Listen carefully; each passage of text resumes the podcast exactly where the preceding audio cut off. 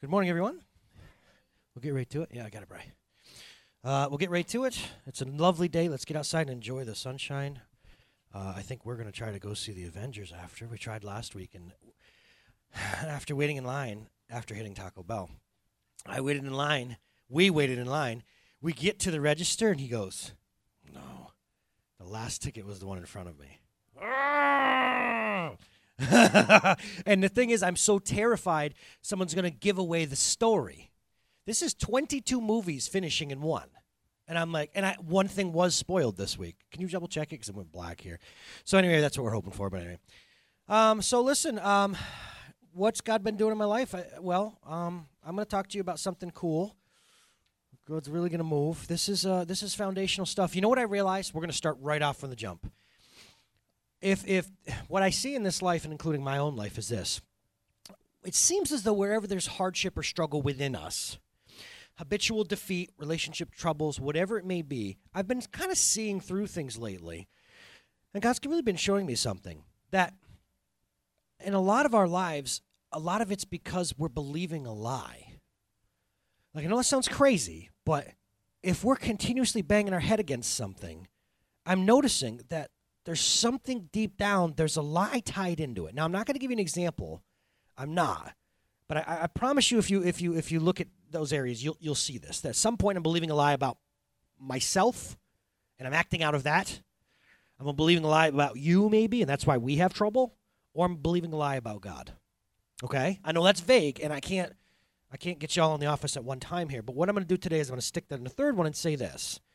Jesus tells a parable to a bunch of farmers about farming, and he says this. Uh, I'll paraphrase really quickly. He says, You know, behold, a farmer goes out and he sows a bunch of seeds. They start to grow. But whilst the farmer was sleeping, the en- an enemy comes along and sows a bunch of weeds. And um, and so so at one point the hands go, well, we'll tear out the tear out the, the weeds. And he says, well, you got to wait till they grow up because they look identical until they grow up. Are we good? Huh. They look Bruce, lie, weeds, which are from the enemy, which are lies, and the truth of God will look the same until they come to fruition and either bear fruit or don't. You follow me? You won't know right away until you bang your head against something and realize, wait, that doesn't work. Wait a minute, that's rooted in a lie. For example, if there's fret, fear, and anxiety, I'm going to tell you right now, it's maybe a lie that we're believing that we can't trust God. You get it? Fret, fear, and anxiety are not this separate thing. It's tied into a lie we're believing. Now, what I'm going to do today, again, nobody's coming at you. We're looking at mindsets that hold us back because here's the thing. Jesus says, "If you remain in me, you'll know, if you remain in me, then you'll know the truth, and that truth will set you free." I've always said this. I'm not sure if it's a puzzle piece, Bruce, but the truth, yeah, has power because Jesus is the truth. But he's saying, if you remain in me, then you'll know the truth, and it'll set you free. I don't believe the truth does anything for you without Jesus. Do you get it? You hang it on courts, and you know the truth will set you free. And it's like, no, I told you before, cookies make you fat, but you still want cookies, right? Thank you. It's the third. Bill, I got Bill. That's all that matters. I don't care. he laughed. You know what I'm saying? In Christ. So here's the thing. If the truth can set you free, then a lie can hold you captive. You see what I'm saying? So here's the thing. Let me get into this thing and say this. The truth has the power to set us free. So I want to start here. There's one foundational truth about God's nature we talk about all the time that we have to talk about all the time. That's so strange. Okay. Um, let's uh, let's look at 1 John 4 8. Dear friends, now this is John, guys. This is John, the gospel writer. The dear friends, let us love one another. Love comes from God. Everyone who has, who loves, has been born of God and knows God. Whoever does not love does not know God, because God's very nature, what He is, is love.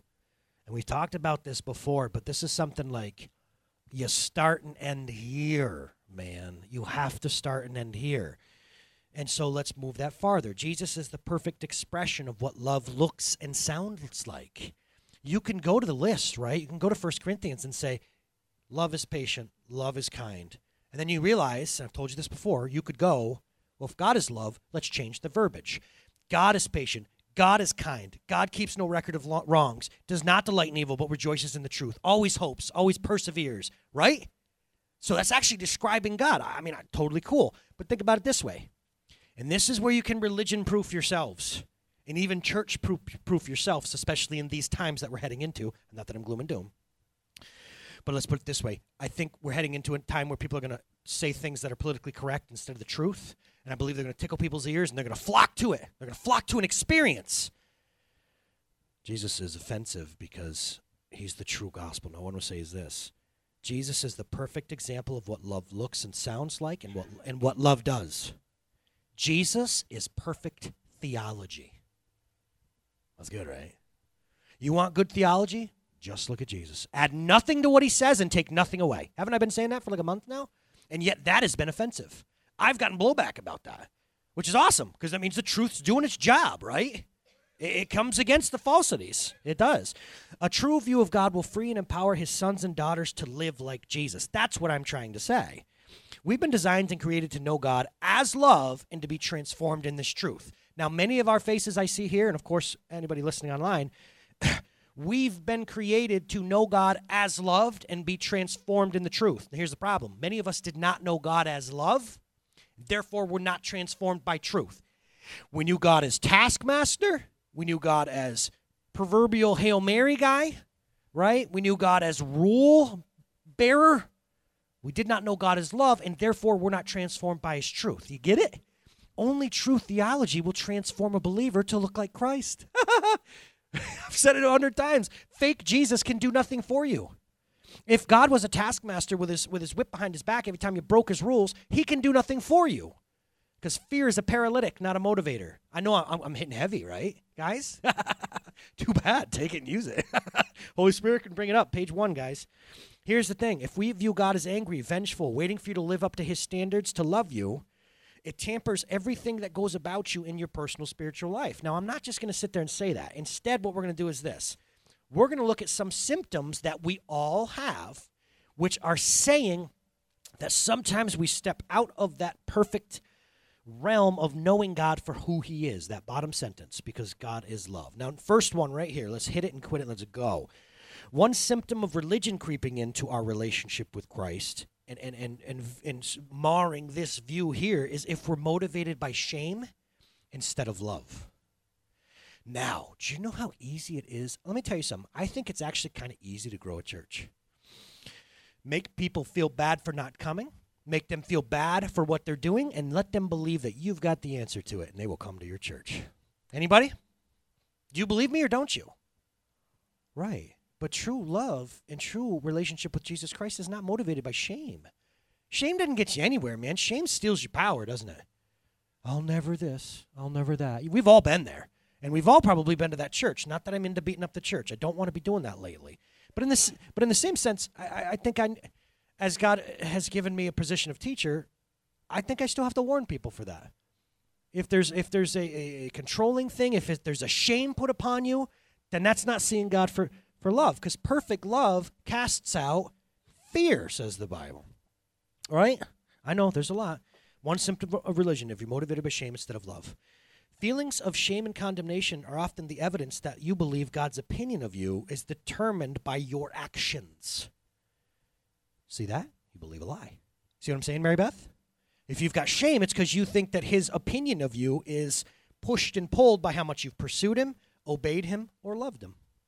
And we've all been there because you feel like a worm. I didn't read my Bible today. I don't really like reading the Bible. I didn't want to listen to worship music. I want to listen to comedy on the way home or something. And then, oh, I should have done that. And it's like, well, hold, hold on, bro. Had you done those things, would God love you more? And now, had you done that over there and made that bad decision, would God love you less? And you got to work that out. You got to work that out. One thing I'm not going to do today that I thought about doing was this Jesus goes down into the waters of baptism, right? To start his ministry. And do you remember what the voice from heaven said? Behold, look upon my son, on whom I am perfectly well pleased, even though he hasn't done a darn thing yet. It was before he healed anyone. It was before he walked on water. It was before he proclaimed the goodness of, he just was, right? He gets the stamp of approval before he does anything, letting us know that God's love rested upon Jesus. And you want to know why? Because he wanted it to. That's why. Isn't that cool? There's a preacher out in uh, blah blah. Who cares? He's in Texas. I'm doing that old person thing again. Oh, I think it's El Paso, right? I have to stop until I get it right. Well, he was struggling with God's love, and it was for years and years and years. And he turned to his wife and he goes, Why do you love me? He does talk like that. And she's like, Oh, you're kind. He's like, What if I wasn't kind anymore? Okay, fair enough. I, I don't know. Why do you love me? Well, because I'm a good dad. Well, what if I'm not a good dad anymore? And he's, she's like, oh my gosh, this game is horrible. and, and so he struggled and struggled, and it really and it, it messed with his relationship with his wife and his kids and the whole nine. And this was like a 30, 40 year believer. And finally, he said to this guy, he's like, man, I've been really struggling with God's love lately. He's like, I don't know why God loves me. And he goes, what do you mean you don't know why God loves you? And he's like, I don't know why, why would God love me. And he goes, because he chooses to. What? And he's like, you just feel it all the stuff fall off of him. Oh, yeah, God's love because he chooses to be. God loves you because he wants to. he takes off. How cool is that, you guys? Yeah, absolutely. And we sung about it. We sang, I don't know if you knew it was in the Bible, but I said, no depth, no height, no fear, no shame, no lie. Even the grave could never separate the love that God has for his kids. No powers, no principalities, authorities, anything in the demonic realm, the angelic realm, anything like that, nothing. Even the things you comprehend, God has not put them in place to interfere with his love for you. Because he because that's his choice. And don't you love that it's not about you? All right, I want to keep going here. This we're gonna hold it up. Okay. Uh yeah, yeah, yeah. Okay. I want to teach you something very practical. speaking of shame and speaking of lies that we believe, I want to teach you the difference between condemnation and conviction. Okay, there's a huge difference. Sometimes when we are going about our lives, maybe in our realm of our business, our marriage, our parenting, whatever it may be, there may be the thing where we start to feel lesser. We feel condemned. Okay, we feel crappy and shame about it. And you wonder, well, is that God? And like I said, sometimes religion can get in there and make you think that's God's voice. You should have done better. You know not to do that. And all of a sudden, God's tone doesn't feel like love at all. But you know what? You're believing a lie. And I want to teach you today the difference between condemnation and conviction. I even whipped up a fancy thing. You ready for this? Oh, that did not come out oh well. The condemnation is supposed to be on the left, conviction is supposed to be on the right, and they're supposed to fall there, okay? I don't know why that got changed, but condemnation on the left. Condemnation, when you hear it inside of yourself or from other people, it's always heavy, it's accusatory, it's as vague and broad as it can be to indict you, and it is hopeless. Now, settle in for a second. I'll give you a minute. Can you relate to this? That when you have a thought about what you're doing or or whatever, it's it's heavy, and it's it's you, you, right? It's vague and broad, saying things like, well, vague, yeah, vague and broad. It'll it'll, it'll grab as much as it can. You're a worm. You're a loser. You're, I mean, because you lost at this, you're this, right? And the hopeless part is ready. You'll never. You always do this. You're just like your mother. You're never get it. And we all just go like this, don't we? It's crushing, heavy, the first one. That's the voice of condemnation. Now, who's the accuser of the brethren? Satan, the enemy. If you look through the Bible, and I mean go back to Leviticus if you want to, go see how God relates to folks and see if he ever does that. Appears and goes, You, here, now. Do you ever see that? Then why do we sometimes believe that? That God goes, you should better, you never, you always. Why do we see, we don't see it anywhere? Instead, we see conviction. Conviction. Let me let me break down a word for you for a second. Let's do this together. I'm just kind of riffing. Convictions means means this. Oh, I'm guilty of it. I've been convicted. You ever, you ever, you ever been guilty of something and you're like, oh yeah, I totally did that. I hate to say it, but this week, um, my boy didn't want to brush his teeth so so much they lied to daddy about it. I know. Brittany Let me tell you the story though, and t- just tell you the difference. And just because I want to tell the story, honestly, I'm not trying to shame him. But um, I was like, "Hey, bub, um, it's it's two something snack time. What do you want for snack? App- apple grapes," says Izzy. Oops. And um, I said, uh, he goes, "I don't want a snack." I said, "You just don't want to brush your teeth, dude." And he goes, "I already brushed my teeth." And I was like, "How many people know you got parental scan? Where you can scan your kids and see?" I was like, that didn't check out. What you say? What you say? Come here. I didn't brush my teeth. Remember, remember yesterday when I brushed my teeth after I went potty? I said, yes, I remember that. He goes, do that again today. Did you though? Mm. I said, so if I go touch your, I pulled out a parent trick I never thought of. if I go touch your toothbrush, it's gonna be wet, right? you ever do that one? I don't know where I got it from. I think maybe that downloaded the day I held him, like downloaded inside of me. I didn't know that. I've never touched a toothbrush head in my life. Why would you do that? and I go, Is it going to be wet? He goes, No, I mean, I, tried to come up with some scientific reason in which, like, I've learned to dry brush my teeth, Daddy, or something. And I was like, Ooh, I said, Are you lying to me? I squared up on him. Are you lying to me? I didn't threaten him. I just said, Are, are you lying to me, dude? Sort of hurt, too. You know, when your kids lie to you, it kind of hurt your feelings. Like, don't do this. We're having a good day. You know what I mean? And I was like, You lying to me, dude? He goes, Yes, I'm lying to you. he came to me and crumbled. Conviction is this. Yes, I did it. Thank you, Brian, for fixing that. Yes, I did it. But when with conviction, with the knowledge that you've done something outside of what is true, right, and best, here's how it comes. Here's Holy Spirit's voice. Please hear me. Gentle. And it's not personal to you. It simply states this was the thing and it wasn't followed. It's never an indictment on who you are.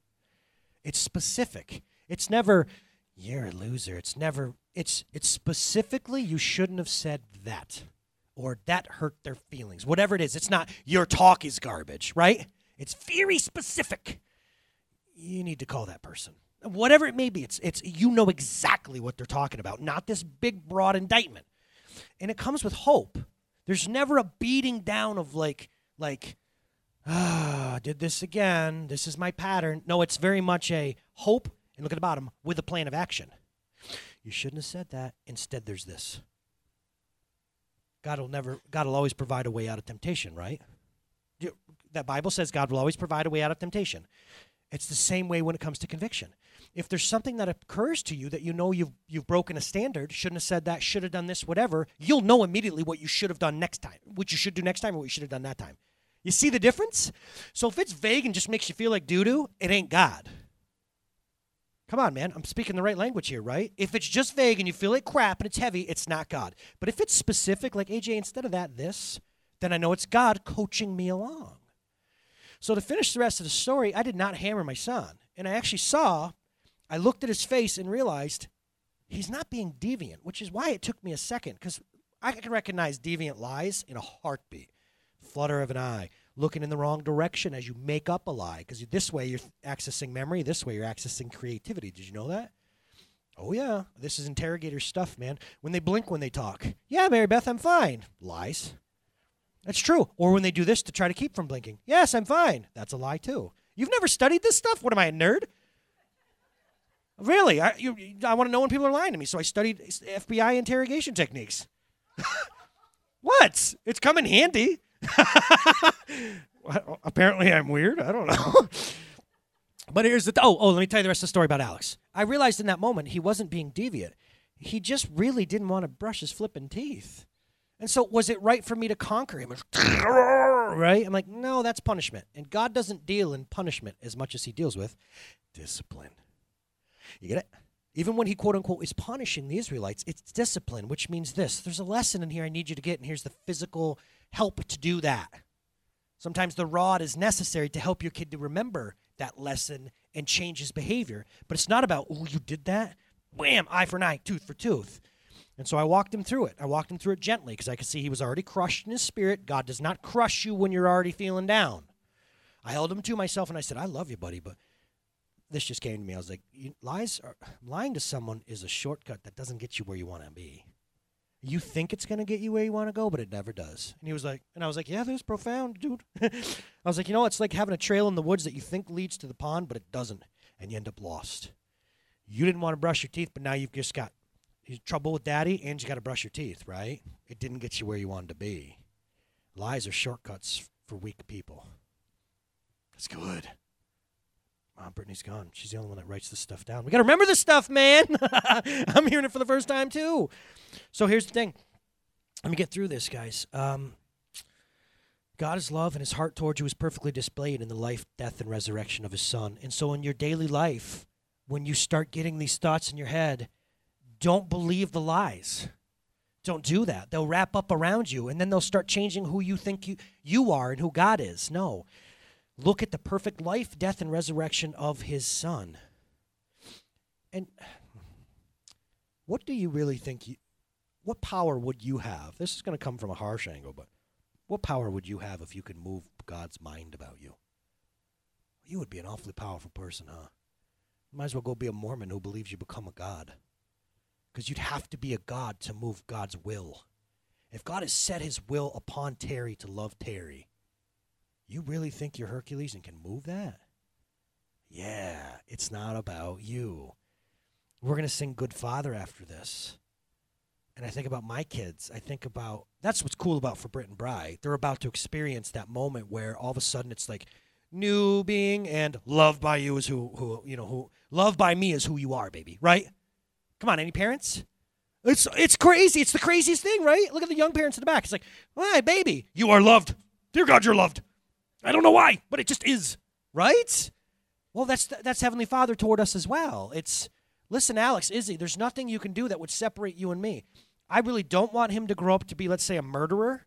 But even if he is, he's still my son. And I will not disown him because it happened. The birthing process happened. So I know I, I know I belabor upon this because if we don't see God for who he is, which is God is love toward us, then we we are rendered powerless, guys. All right, let's keep going. Let's keep going. Let's keep going Okay, this is hard, and this is where I'm gonna poke at you a little bit because um, sometimes pain will let you know that there's something wrong. So I'm to poke around and see if you agree here. Ready? Uh, do we have 1 John 4 19? Oh, see, I said that. There's no fear in love, which makes me think that God does not want you to be terrified of Him. I don't think so. But perfect love drives out fear. I don't want my kids to ever be afraid of me. I want them to know they're loved perfectly, no matter what, because fear has to do with punishment. Exactly. Come on, John. This is awesome. The one who fears is not made perfect in love and we love because he first loved us. That's what I'm trying to say. That on your worst day, God chose to rest his love upon you. But here's the issue it's hard for humans to receive it. I get it.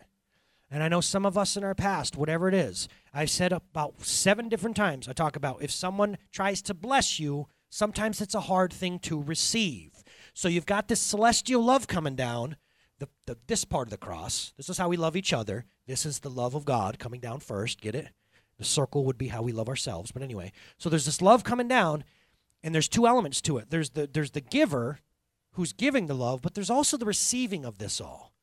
And like I said, I'm, I'm trying to touch around these different things. It's hard, somebody wants to pay the check after a, a dinner, right? It's hard to receive. But let me get you even more. How many folks recognize and understand that they have trouble receiving a compliment even from other people? Well, if you have trouble receiving a compliment, you may want to look around and realize I might have trouble receiving the full on, bright like the sun magnitude love and acceptance of God. Because what did I say in the beginning? God is love, and there's things in between keeping us from experiencing that love. Do we understand? And it might seem like I'm laboring the point, but some of you felt good until I just said that and realized, oh, you're right. I, I don't like the love and basking in the attention of other people. That's a human being, dude. How much more do we need to love and bask in the, in the light of God, right? Does that make sense? We deflect compliments. We look down. We make a joke. I mean, these are things where we're not letting other people give to us what we need. I've realized that lately, and I'm looking for answers for it. But here's what I've realized I've indicted people in my life for not giving me what I need, but that was a lie. The truth was they were giving it, I just didn't receive it. I want you to think about something for a minute. Hypothetically, I'm not talking about my situation at all. But I've noticed other marriages or father son, whatever you want it to be, where the person is dying for affirmation and compliments and things like this. The person's giving it, but this person's not receiving it. And so they're saying, like, you never gave that to me. And the person's saying, I did, but it didn't connect. So this person's perception is you never gave it. This person's perception is yes, I did. It's a two way thing. There's a giving and there's a receiving. Does that make sense? And that's what I've realized lately. It's not that this person's deficient in not giving out, it's that I'm, I've never received it from them, both of which are very important. And they're symptomatic to our relationship with God as well. If you're singing Amazing Grace like we did, and we're singing, My chains are gone, I've been set free, and you're thinking, wow, everybody else really sings this with passion, then I got news for you. That Amazing Grace, maybe we're the ones kind of deflecting off of it. Do you understand what I'm saying? There's some of us in this room, and this is not a statement, a class statement, but there's some of us who are at this place in our journeys of faith. That's my song, dude. That's my jam. Amazing Grace comes on, I hit that G chord, and you're all like, yeah, that's me, man. I was a wretch, dude. I was blind. Yeah, hey, hey, hey, I was blind, and now I see. When we said I've been set free, something came to my mind I've been set free of. I literally think this is my jam. And other people are just stepping that much out of the light where it's other people's song. And what I'm trying to get you to understand today is because of who he is, that is your song. You need to claim it. You get it? I know, I know. This is big, man. Okay. Another symptom of religion creeping in instead of relationship. Let's get through this, but I want you to I want you to hear some of these things and the Holy Spirit to use it. If you're ever afraid of being outside of God's will instead of trusting that He's guiding you, the idea of I missed it or I might miss it, I don't think you're understanding God and, and how He works in love toward you. Anybody ever felt that way? Or oh, I think I might have missed it, or I might be out of God's will here. God does not want his will to be some sort of puzzle you've got to put together and get six other believers around and go, Well, I think he's saying this. Listen, man, I want my kids to know exactly what I expect, do exactly, and to thrive within that. Right? In fact, here's what I've learned. Take this with you. This is good. I can feel it like a lot of people need this. So you walk in the room, and this is what Melanie and I talked about. I, well, I did some research and we are adjusting. If I walk in a room and go, clean your room, Clean your room. I've just set that kid up to fail bad. I walk back in and go, Your room's not clean. And he goes, I clean, man. Here's the problem. Listen to me. I did not lay down what was clean and what was not clean. So I set them up to fail. You didn't meet my standards. Well, Daddy, you didn't give me your standards. So then I go, clean is no toys in the floor, these clothes put away. Okay, now I have a choice to either do it and be obedient or not, right? But still, I don't think that's right. Because then I walk up and go, dude, you've been up here for a half hour. What is happening? You didn't say how quickly you want me to do it, Daddy. My vagueness has set him up to fail or her. Get it? How's this instead? The higher level of parenting. Bub, Izzy, I did this the other day. Um, I said, You've got five minutes, which is, he can tell time. I said, Five minutes Toys picked up, books put away. You got choices. Come back, five minutes were gone. Either you did it or didn't, and they did it. I didn't set them up to fail by vagueness. If uh, young parents take that with you, I mean, I've learned that because I did it wrong. And again, then there was arguments. And would you end up punishing him because you weren't specific enough? So anyway, long story short, do you think God does that to you? Be good. See you. Right? Be be the husband or wife or grandparent or worker. Just be better. See you. No, there are very, very specific things that he's telling you. Just walk in these ways. Go look at the Beatitudes. What do I call them? The blessed attitudes. Blessed are the this, this, this. If you keep the attitude of the meek, good. If you keep humble, good. The minute you stop out of those things, now you're out of bounds. Daddy comes up and goes, That's not what we're looking for, guys. Specific, right? Anybody getting anything out of this? I think that's fantastic, even if it's just for parenting. It's changed everything. You've got to be really specific with it so that they, you can set them up for success. God's will is not some cosmic puzzle. Can I tell you something real quick? I was scared of missing God's will in the formative mid 20s. Come back from England, I didn't know what I was doing. And Adam Avery, who's the pastor who married me and my wife to each other, he said, uh, You know, I really feel like people are a little too crazy about the whole God's will thing. I think God's will is like He's like, you know that side of a bowling alley, you know, your ball gets in that gutter area, and it's it's safe in there, right? You got to really try to jump out of it. I feel like with God's will, if you're focused and listening, I feel like He's gonna. You know what I'm trying to say? You got to really go, no God, and that's what you see in the Bible too. People who literally go, no God. All right, let me skip ahead here. There's two reasons that people may be afraid of um, of missing God's will, and it's this. Number one, you might be, it might reveal a lie. Well, it's talked about how we reveal, you know, sometimes we're revealing lies that we believe. There's two reasons we may be afraid of missing God's will. Number one, that He's not leading us, okay, and number two would be we don't believe we can hear. Now, probably the second one more. I just don't trust my hearing anymore. Let me set you free in this. Number one, He is always speaking. Just like I'm speaking to my children about my expectations, my desires for them, my love. I've always said this, and this is so hokey, but I really feel like God is like Wi Fi, not dial up. I feel like God is always transmitting his love, lessons, wisdom. God is always speaking to his children. It's just about who tries to connect and listen. And here's the thing let me set you free in another thing. Your listening may look different than other people. I, I will not wake up. Some people say, first thing in the morning, you have to wake up at crack of dawn and do devotions. That may be you. I can't do it. I will fall asleep. I've tried it before. Or I'm grumpy and mad at God for making me wake up early. Get it? And I can't sit for long periods of time and pray. I just can't do that. I'm too. Right? Because God created me as a multitasker, I have a hard time powering down. That's on you, God. You made me this way. I can't. He goes, How about you pray in short bursts like you do everything else? That'll work for me. Little thing here, go do something. Little thing here. Next thing you know, I've talked to God all day. Anybody set free from that? Don't you feel like you need to get on a, a mat sometimes and do it? That's not how I'm built. That doesn't work for me. And so I've never been the pastor who would tell you that. Same with reading chapters of the Bible, getting reading plans. I don't know what works for the way God created you, but there's a sweet spot that does. It might be reading a proverb a day. It might be reading books about the Bible. There's some people who really connect with God through listening to worship. And they hear something profound in worship, and they're fed the Word of God if they're listening to the correct worship, which is speaking the Word of God, right? God is always speaking. That's a lie. You've got to stop. God is speaking to you. And the second one, I just don't know if I hear God. Let me tell you a little story now. So there's this prophet named Balaam. Okay. And the Israelite army comes real close to the city. And um, the king says, I don't want the Israelite army so close to our city, Balaam. Go do something about it. Because the Israelite army was a buzzsaw. They were just destroying all the people who were in their land that God had given them. And it's funny because Alex and I have been talking about it, and I've had to say to him, like, because we, we, I tell him Bible stories, but I tell him the truth. I don't water them down. Like, David and Goliath did not end with them on the ground. David Goliath ends with David's raising his dead head. I tell my son that stuff because there's violence in the world. I'd rather you learn it from me. And so I talk about them possessing the land, and I, I, I talk about how when it looks like God is hard. You know what? Let me give it. Just give me a second here on this. I'm going to sidebar. You ever see the movie Exodus: Gods and Kings? It's a perversion of Exodus. But there's this thing going around Hollywood. Did you see they did Noah?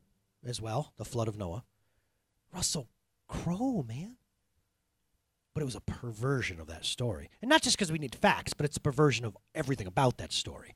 I, I, the devil himself probably wrote that. And I know the devil himself wrote Exodus, Gods, and Kings because it strips God of all his glory. But worse, you ready for this?